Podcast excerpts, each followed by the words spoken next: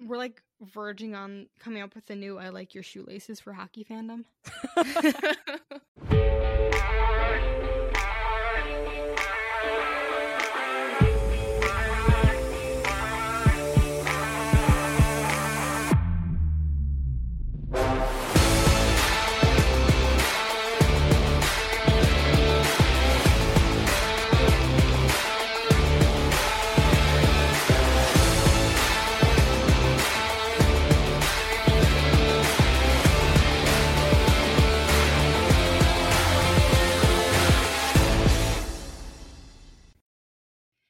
everyone, and welcome back to episode three of Goodwood. This is Jes, and I'm here with Kit and Bec. This is an episode about fandom cultures, platforms, and communities. We're really interested in where and how we do hockey fandom and how that's different from where and how we've done fandom in the past. Hockey fandom is a little bit unusual for all of us in that it's a fandom that we share with a demographic that doesn't usually tend to get involved in or know about transformative fandom. We spend a lot of time on Twitter and in shared social media spaces with your average straight sports bro, um, who obviously are not quite as interested in Sid and Geno kissing as we are. Um, what we're going to talk about today is how we navigate that um, relationship to these other larger fandoms, mainstream fandoms that are not transformative fandoms, while also navigating evolving fandom platforms and cultural norms we have we're all longtime fans. We have many combined decades of fandom participation or involvement between us. And so we're just going to think a little bit about our own histories with fandom platforms, how we've seen those platforms change over the course of our fanish histories and in hockey fandom specifically. And then we also invited listeners to write in with thoughts, questions, ideas. So we're also going to use those as springboards to talking about how to navigate some of the social dynamics of a new fandom, of hockey fandom specifically, and just giving some thoughts and advice based on our experiences in fandom. I would love to talk about, since our discussion today is going to be about fandom and how we do fandom, I would love to know what your fandom activity has been like lately. You know, what have you been up to? What have you done? Who are you? Who am I? how have you spent your summer? I just ran a fic fest with a friend of mine and it was our second go around with this fest and it went pretty well but i fumbled the ball on planning my own time for it like I, I wrote one of the fics within like the 48 hours leading up to the deadline. That's where that's where i am. I, I got some fics out i got done and now i'm like trying to recover from writing uh like i think like 17,000 words over the last like 4 days Bec, your ability to just like sit down and churn out like amazing fic with like in 48 hours is incredible. I need like six months, and even that is sometimes not enough. I think that disclaimer that disclaimer is really important that uh you wrote 17k. so it, it it sounds like you didn't get anything done. I'll need to look at my numbers. It might be more closer to like 14k, but like still. Oh no, only. Oh 14K. no, yeah, I don't think that counts. That's yeah, nothing. yeah, like- And you two have both been very busy, so like don't feel bad, please. Yeah, this has been like a summer of existential panic for me. Um, I had to find a new job. I'm doing like a, I'm in the middle of a cross country move, so my whole apartment is boxed up right now. Um, so I feel like I feel like I've never felt this disconnected from fandom, or at least not for a while. So I, I like was trying to remind myself that I have feelings about it, you know, strong feelings about it, and I'm sure it'll come back, but it's just a little bit hectic right now. So I'm, I feel like I'm not doing much. I'm not writing much. I'm not thinking much about it, but I'm doing this podcast. Here I am. It's easy to feel disconnected during the off season too. Yeah, and I've been here for the important things, which are Sid's short shorts and Geno's hot twink summer. so I feel like, you know, I experience those emotionally, so I don't feel that disconnected. But yeah, Kit, how has your summer been? Uh, I was just thinking maybe we could do like a fandom summer camp, not summer camp, training camp. maybe we could do like a fandom training camp, like a rookie camp. You know, like it's the season is starting back up, and we all forgot how to do fandom, so maybe we gotta get back on the ice. Yeah, got to see if we're to make the team this year. exactly. Coming back to what you said about hockey being a seasonal sport, That's definitely true. I feel less connected during the off season, unless there's a big thing happening like Geno signing. Speaking of connection, we wanted to talk today about how we connect with other fans and how we build community. I think a really good place to start with that is with the rise of Discord, the Discordification of fandom. Kit, do you know when you started using Discord? Yeah, actually, I started in 2019, early 2019, um, to join a fandom Discord. What about you, Jes? Did you just start using it for hockey recently or I actually weirdly I used it for teaching at first during the pandemic. We would like have class, but then we'd be using Discord to like talk, you know, so students could like participate more actively. So I actually was not even associating it with fandom at the time. And so that would have been like in 2020, 2021. And then I don't think I got on Discord until yeah, like maybe like for fandom, like until like late 2021. I wasn't even really on my radar, but getting onto Discord for fandom was a bit different for me because I had never done a group chat for fandom before. The closest I'd ever gotten to that was like my forum lurking back in the day.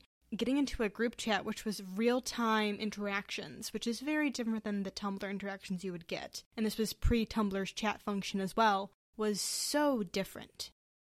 Well, I mean, my first platform that I ever that I can remember using was like GeoCities. Like I had a Lord of the Rings fandom website as like a tiny child.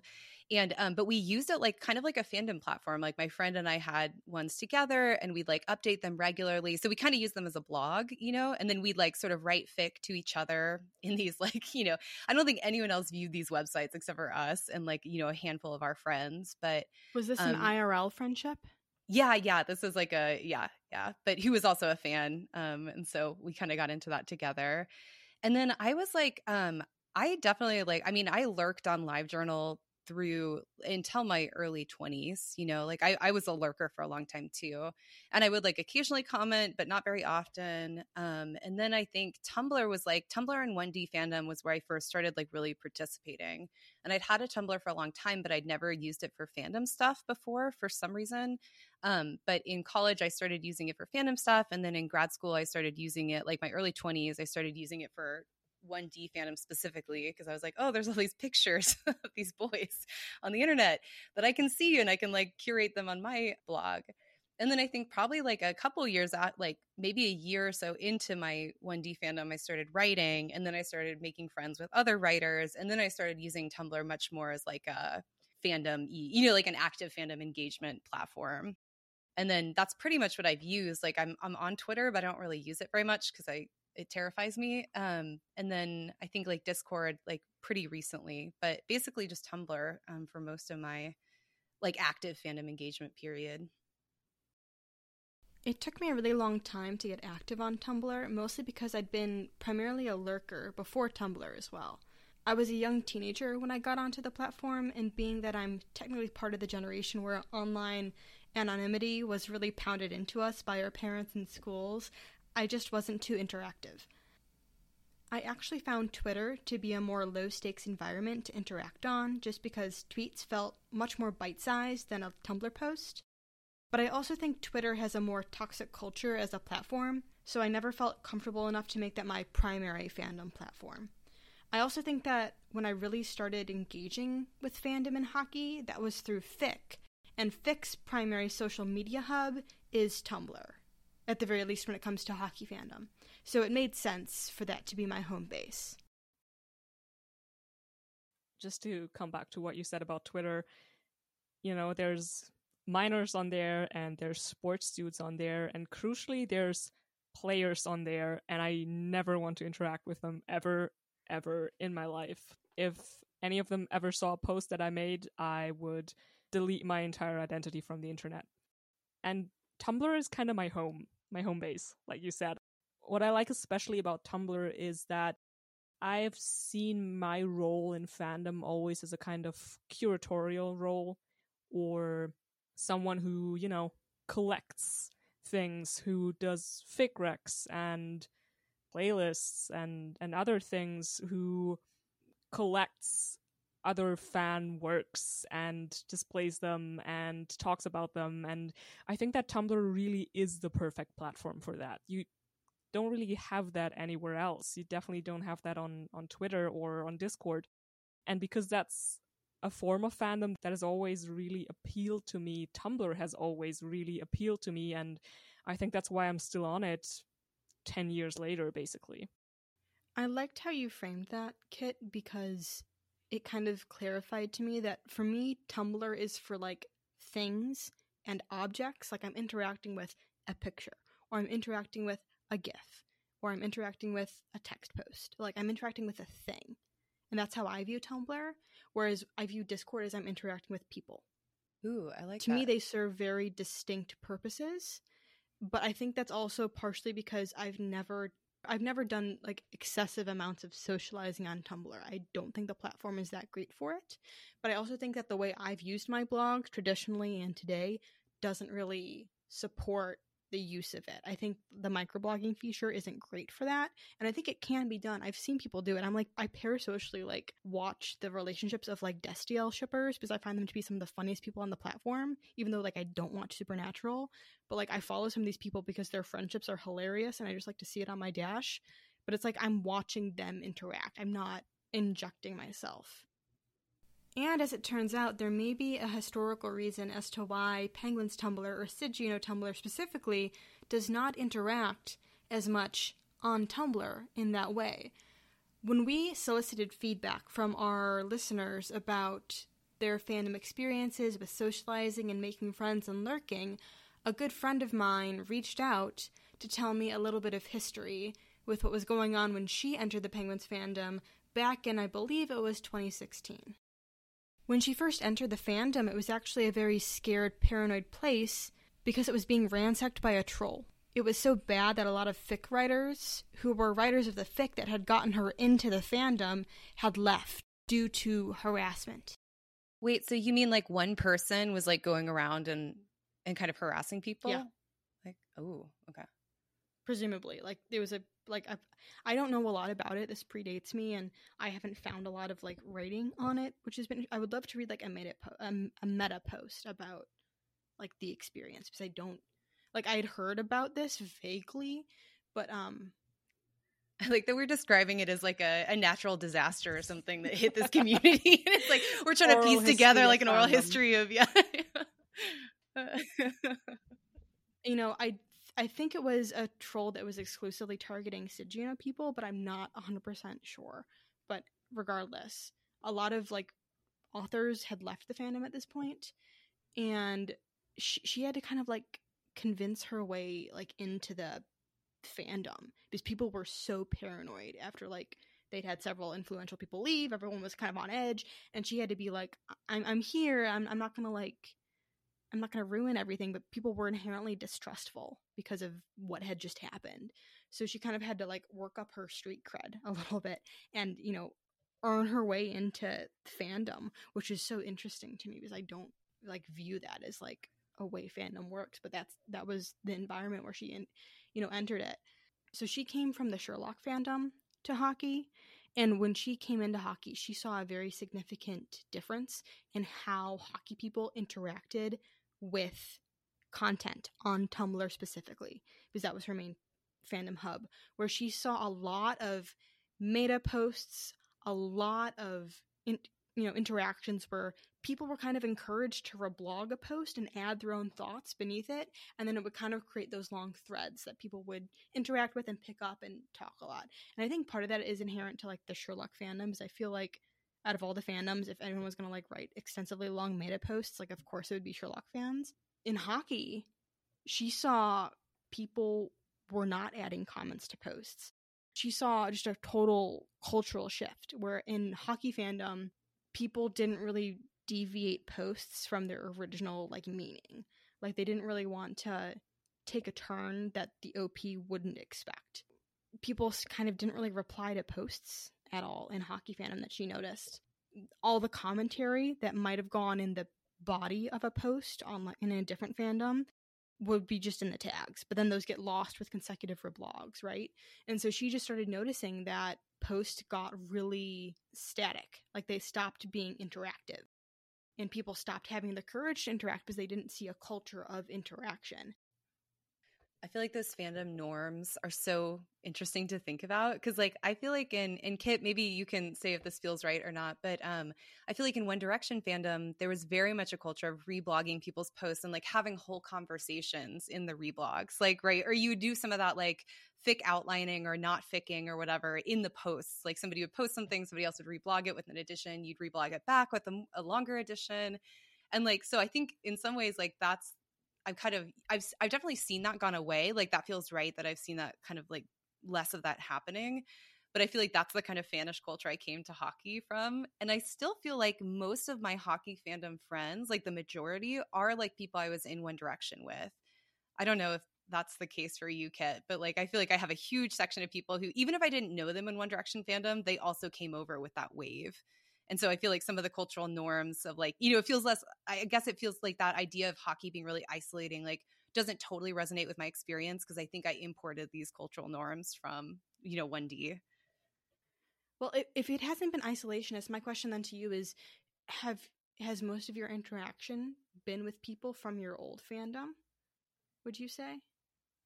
Um like definitely at first um now i feel like i have a wider range of fandom friends like including some people i didn't really know that well or didn't know at all in one direction although i still feel like for whatever reason i still have a lot of people have a background in one direction even if i didn't know them there. Um i don't know kit what has your experience been like? Like the 1d to hockey or like or do you feel like you have like a much wider range of fandom friends on tumblr? I feel like i didn't come into hockey with a community at all. I actually felt really isolated, I think, at first when I got into hockey because I didn't know anyone else who was into hockey. And I also didn't come over, you know, when there was like a wave of people coming over from whatever fandom I was in at the time. It really felt like I started, you know, posting some hockey posts on my main blog and obviously like no one interacted with that so i just made a side blog and that's where i've been since but it took me quite a long time to interact with anyone and i don't actually think that i started interacting with people on tumblr. I think i started on twitter. I don't know for some reason it just felt easier to reply to some you know mutual followers tweet than to just come into someone's ask box or someone's DMs it took me at least a few months to interact with anyone. And then I found some people on Twitter who invited me to their Discord server, which was, I think, just five or six people on that server. And those were kind of the first people that I actively engaged with. And they were not Penguins fans. They were like a mix of like Flyers, Canes, Sharks fans or whatever. So wow, um, you really um, threw yourself in the in the lion pit there with like Flyers yeah. fans and Sharks like traditionally. So yeah, nice. it was it was. I had no idea like about any of the rivalries. I had no idea about like the fandom culture or anything. Uh, but that was actually kind of fun because the Discord server was so small that it was manageable.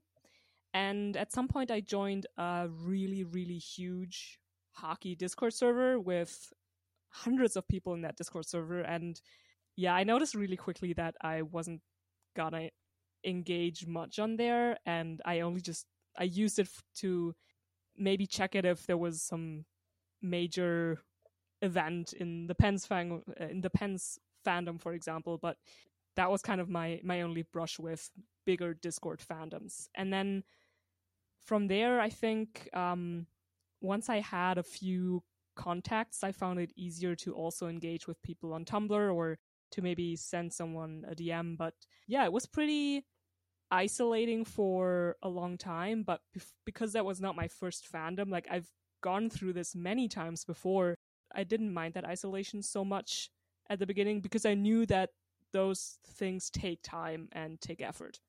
Ooh, I well, I came over and I was just thinking, Kit, while you were talking, I feel like maybe part of the difference is I came over with a group of writers that I've been working with. So it was like I kind of was already part of this writing community in One Direction, and then everyone moved over to hockey fandom. And then I think what's changed is that all of those writers got into other like teams, you know. So I'm the only one who's like really into the pens and like Sid Geno. So that that's when I kind of started branching out and meeting other people in hockey fandom and maybe experiencing some of that feeling you said of being like a little bit isolated at first and just like taking time to build up those relationships. My question for you too is Did you start making friends before you started making content?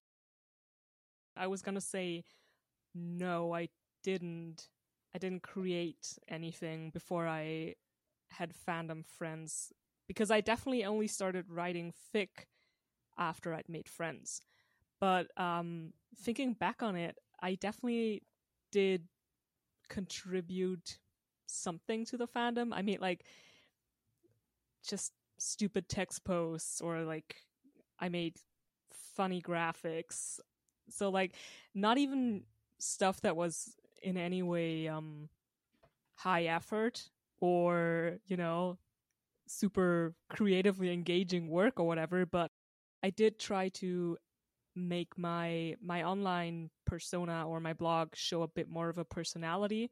You know, there's a there's a person behind this blog that you can approach and that um, has an identity and a personality and i think that definitely helps you know just because you're not an artist or a writer doesn't mean that you don't contribute something really valuable to the fandom and that you don't have the opportunity to make the same connections and to find fandom friends or fandom acquaintances, which I think are just as important. And it, it really is more about showing that you are a person and that you are a person that someone can make friends with. Everyone everyone who's ever written a fic loves nothing more than to talk about that fic. Oh my god, that's, yeah. Um, that's a little a little um, secret for you. Um, and even if you just talk to people about their fics, you don't need to have written anything yourself. People are just happy when you're enthusiastic about the things they've made or if you're enthusiastic about the same thing that they are enthusiastic about. So if you see someone, you know, like post a lot about a certain thing and you ask them about it or you're, you know, you come into their DMs and you engage with them about that topic, you're very likely to get a good response, I think. That's very true. But I also think we're still talking about like these are private interactions. Like all of these like oh well you can always talk to people.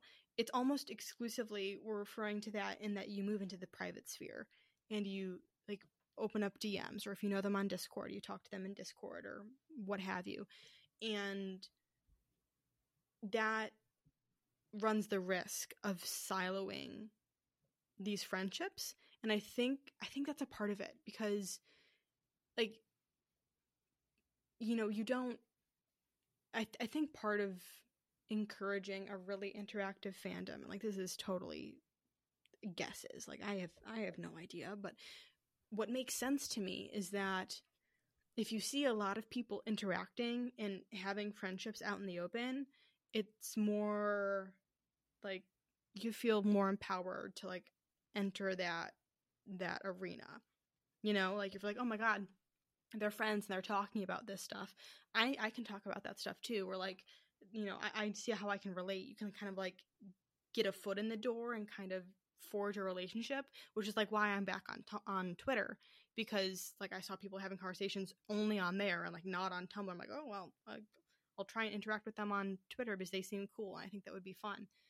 And when you forge those relationships in private, it runs the risk of people who were not in those conversations think like they're totally removed from like the arena of conversation entirely. And something my friend, the one who experienced like the troll, talked about how she has heard of Discord but she's never used it. Is that going to just fracture the foundation of hockey fandom? And those are her words. You know, like it, the existence of like strong little pockets of people who have made you know really valuable private connections with people they, they just become those little pockets and the silos that they're in become more and more divorced and so she says that's not to say discord is bad and she's sure a lot of fandom good comes from it. Um, and those are probably the people that are still fueling the fandom out on Tumblr or AO3 or other sites. But it's probably going to further break down the collective fandom into smaller groupings, which is like, you know, tucked away in those servers or in those group chats. And then for the people who don't realize those discords exist, they just see the fandom getting smaller. And she says it's sad and she doesn't have an answer. Um, but she really wishes people could normalize replying on posts again and going back to interacting in public because she feels like the people who are isolated and who aren't haven't been invited into those private arenas like they don't see the fandom because the fandom is tucked away it's kind of interesting because I feel like it kind of depends on how you use like Discord. Like, so like Kit, I had the same experience where I joined probably the same giant hockey Discord and I was quickly like, this isn't really for me. I feel like Tumblr is fulfilling that need for me and is better suited to that kind of like big public fandom experience. But I feel like I use Discord as like like AOL Instant Messenger, but like all the time. like you know, I don't know, like the 2022 version of that. Like I use it as like definitely like a complement to my Tumblr fandom, and like it's kind of like what Bec said. Like Tumblr fandom is like interacting with objects, or like I'm curating images. I'm doing I'm developing a persona through tags or whatever and then like the discord is like the kind of constant flow of conversation behind that where i'm not posting about stuff but i'm just like chatting with people about fic ideas or just like you know talking to friends throughout the day. So i guess for me it feels like they kind of fuel each other and like one is just fulfilling this like the service that like Tumblr messaging or WhatsApp or like AOL Instant Messenger, like to go way back, you know, like that those things fulfilled for me in earlier iterations of my fandom experience. So I guess to me, it doesn't feel like it's siloing it so much because it hasn't like really affected my like in per, like my in public Tumblr like activity or whatever. It's just like an addition. It's like a different type of fandom engagement that accompanies that kind of more public version. I think I'm also very aware that when I interact with my friends or, you know, with people on Tumblr or Twitter, I'm very aware that it's public and that I'm kind of performing something publicly, or if I'm not performing, then at least that it is publicly visible and that anyone can access it and that it's going to stay on the internet and it's going to stay accessible to people and that stifles of course, some conversations just because it's a different context. And then I would use Discord kind of as a messaging service where I talk about stuff that I wouldn't just, you know, put on the internet because I I do think that, you know, privacy is also an issue in fandom and I don't obviously always want everyone to see what I'm saying to my friends. But I do think that there are kind of these maybe two worlds or two users of Discord you know you have the the discord servers with i don't know 10 50 200 people that are more cliquey or more about you know like doing fandom on discord um than using it just as a messaging a messaging service. And i definitely think that that can create that that cliquey feeling where you know you're in a fandom and then suddenly everyone has the same in jokes and the same references and you don't understand them because you're not on the discord. And i think that especially the way discord works can be very exclusionary where it's super instant. It's not about you know that curatorial space that tumblr is where you can interact with old content. You have to be there and you pretty much have to be there in the moment. And i find that really difficult to engage with as someone who's usually not in the same time zone as a lot of other people on there. You know, you you wake up in the morning and there's been just a ton of messages and all the fun stuff happened while you were asleep and you can't really contribute to it anymore afterwards. And I did very much enjoy my time on some of these um, Discord servers, but it is definitely exclusionary in some ways that I think can make it really difficult for a lot of fans out there. Yeah, the idea of clicks is really interesting to me because I think like I feel like I used to feel that way much more strongly in fandom that there were cliques that I wasn't a part of or that like there were cliques who like weren't accepting new members or you know that kind of like high school like social dynamic or whatever. But I feel like as I've gotten older and spent more time in fandom, like it's just kind of like like one person's clique is just like another person's friend group, you know? And it's not like people people typically are not trying to exclude you or trying to perform their friendship in a way that like shuts other people out. It's just like you have your friends and you're engaging with them online and like it's not personal you know so i feel like i've gotten better as i've moved from fandom to fandom at like not taking it personally if like somebody already has like an established friend group and and like i guess the way i think of it is like like sometimes your dance card is full like you just don't have the capacity to take on an infinite number of friends. No one person can be like responsible and open to the entire fandom like you know that's just like we don't have that kind of emotional energy like no one person does and i think like at a certain level like fandoms are just like any other social group where you can't be friends with everybody. You can be nice to everybody. You can be kind to everybody and you can be like welcoming and be like, you know, but you're always going to have people that you're closer to or people that you are more like acquaintance, outer ring or whatever. And I think that's just fine. You know, it's just like, I think that where it becomes a problem is like when people interpret it as like being really closed off or whatever. The cliquishness implies an exclusivity and it implies that, you know, fuck everyone else I only care about these people, and I care about making you feel bad that you're not part of it. And I feel like that is so rarely people's intentions. And I feel like we should say, like, it's obviously like, you know, like we're making this podcast together. We're pretty good friends. We talk all the time, you know, on Discord and on Tumblr. But like, it's really understandable, like, especially if you're new to a fandom or if you're just entering, entering into a fandom, to feel that sense of like isolation or exclusion or whatever as you're trying to feel out, like, who are your people going to be? And like, maybe the people that you want to be your people, like, maybe their dance card is full and they just don't have, they're not looking to take on new friends you know it sounds awful but like that's just normal like but i think yeah i just want to say like i think that um feeling is really understandable. I think yeah just where it like becomes troubling is like when people then like project that project or like they project some emotion onto that that the person isn't feeling. Is this the point where i admit that this was all just a ruse to lure you into my podcast clique the long game yeah yeah, you're now in a clique. Have good luck getting out of it. One of our anons that we got on the Goodwood podcast Tumblr uh, was talking about how, like, the smaller ships in Pens' fandom died off after the 2018 collapse, by which they mean the White House incident, and how in 2016 2017 there was a lot of fic about the young call ups who helped, like, win those cups. And now they don't see those rare pairs anymore and they only see Sid Geno stuff. And or you know, they do see a few like rare pairs in different hockey fandoms that they can like participate in. And in this person's observations they said that they felt that the Bruins fandom was actually really good at rare pairs, like just in creating a pairing for everyone. Apparently the Bruins fandom is just like willing to give everyone a boyfriend at a moment's notice. And they've even kept some Bruin ships of lesser known players going after trades, which is really impressive to me.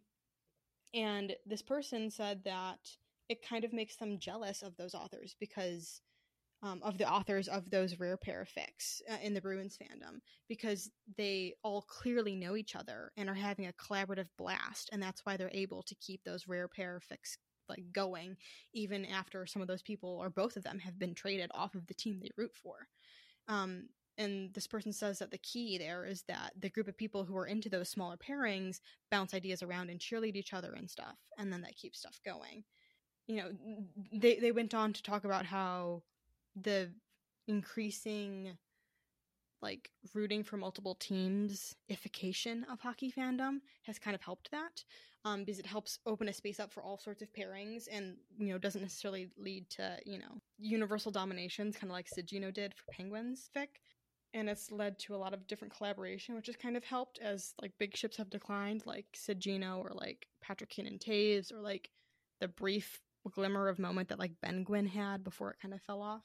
You know but to them the core of it was that they knew these people who had a vested interest in doing rare pair fic and they kept the momentum going because they were all really good friends with each other.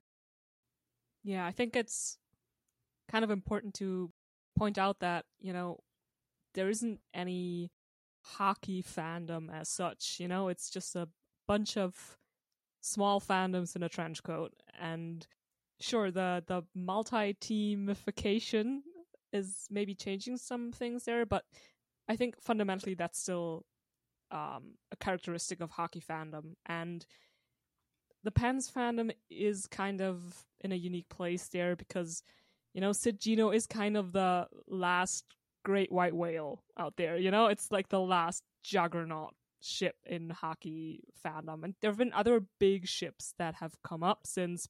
I wonder if Nolan Patrick hadn't been traded, if the TK Nolan Patrick ship would have like gotten to that level because I think they were on the right. I think yeah, I think they were going there. I think they were going there uh, to at least like be a bigger, long-lasting ship. But oh, that's that is painful to think about. Actually, like just how things can go in hockey, huh?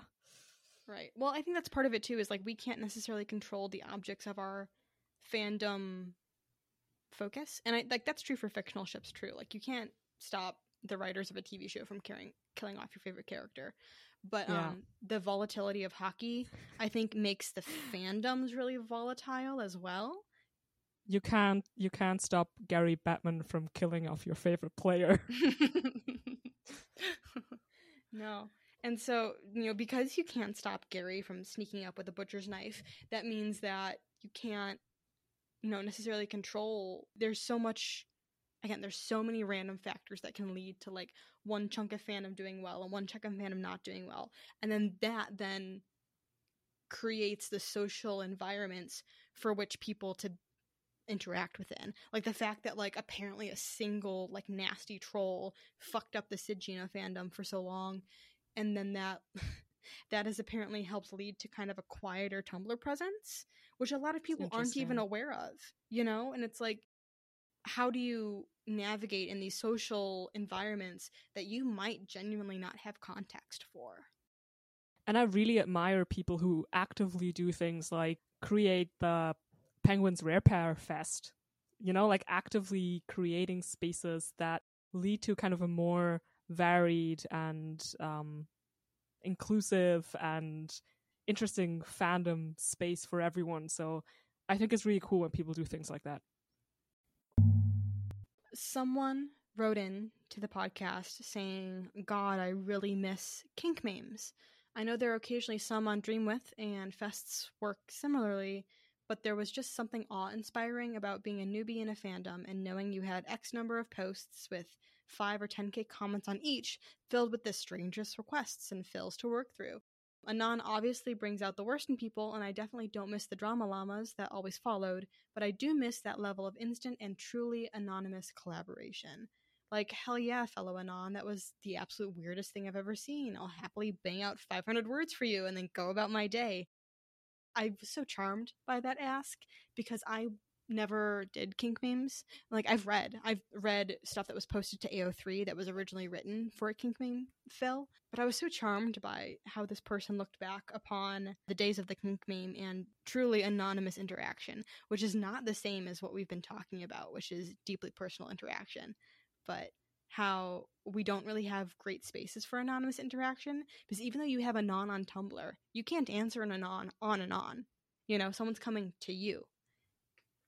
Yeah, I miss I miss those anonymous places. I think that's not even just a fandom thing, that's an internet in general thing, you know. There's just less anonymity and you're way more often kind of expected to use your real name and your face and stuff and I think maybe that's one of the reasons we've also kind of lost the kink meme. I don't know, it's just one of my theories, but I super agree with Anon here that kink memes were kind of a special place especially for collaboration and for fandom creativity and i also wish we could have them back And they also allow for people to interact with other people if they don't like the super personal stuff. Like we got another anon on the Tumblr that said that they hated Discord because that was everything that they hated about engaging with anyone, you know, let alone fans. And I think too, like there's nothing wrong about being a lurker too. Kit and I both talked about this in our first episode, or first two episodes, one of the two. And not everyone is always ready to be an active fandom participant. You know, like I I'm grateful. I was not an active fandom participant when I was like 14, 15, 16. Like I personally don't think I needed to put that out into the world. People are and fandom is this uncontrollable thing that has its ups and its downs. The beauty of it is you can interact on your own terms. And I think the fact that everyone, so many people want different things out of fandom. Because of that, fandom is not going to give everyone what they want exactly all the time. And there's a there's a beauty in that, but there's also a frustration in it. And I think there's something like my my solace I take out of it is the fact that there's something for everyone, and there might not be everything for you, but there like you if you want to be here, I think you can usually find a corner that will get you something that you want. There's still lots of things you can do to be part of the little town that is fandom. Assuming that you're a person who lurks, but you would like to be more actively involved, like you would be happier if you were more involved.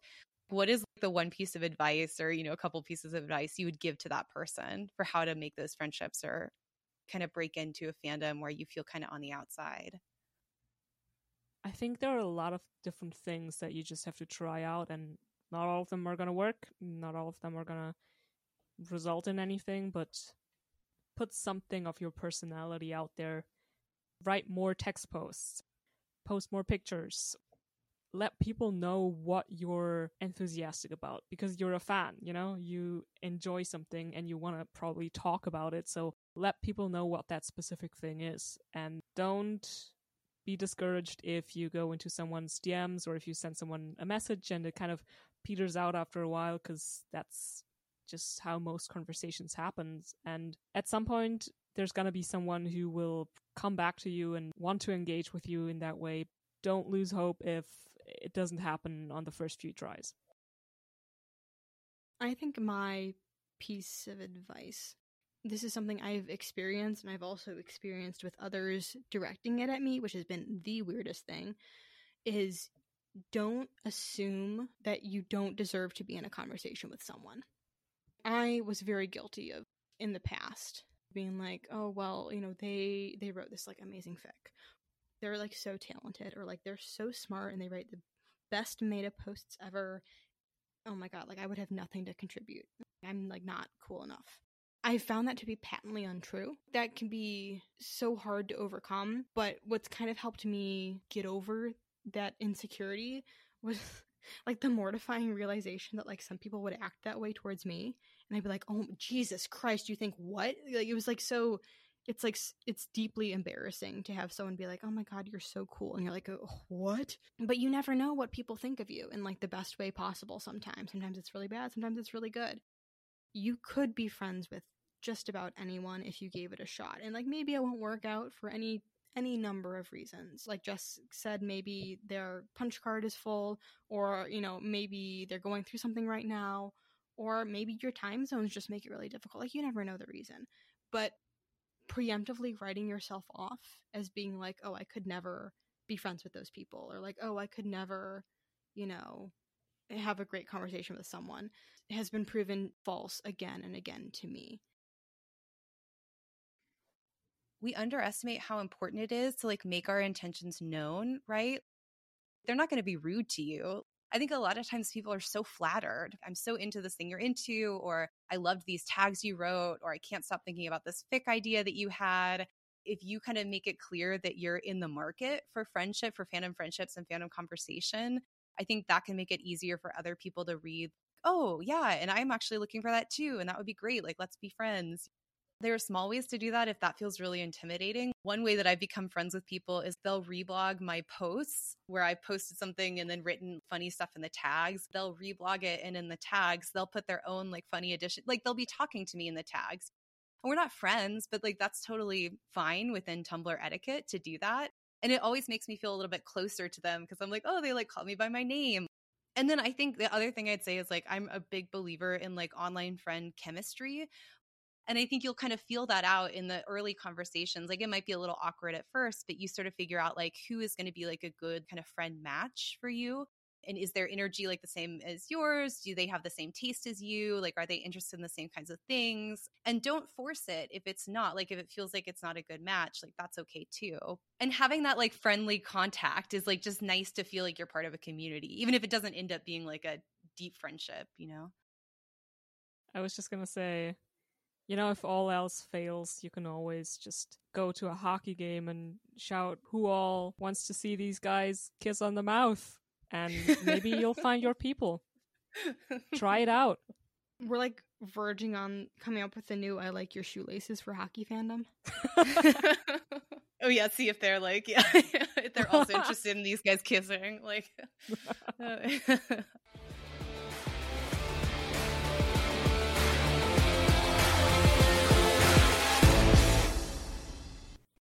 I'm encouraging people to send us an email or to send us an ask on Tumblr and let us know what hockey fans should say to each other to recognize fellow freaks.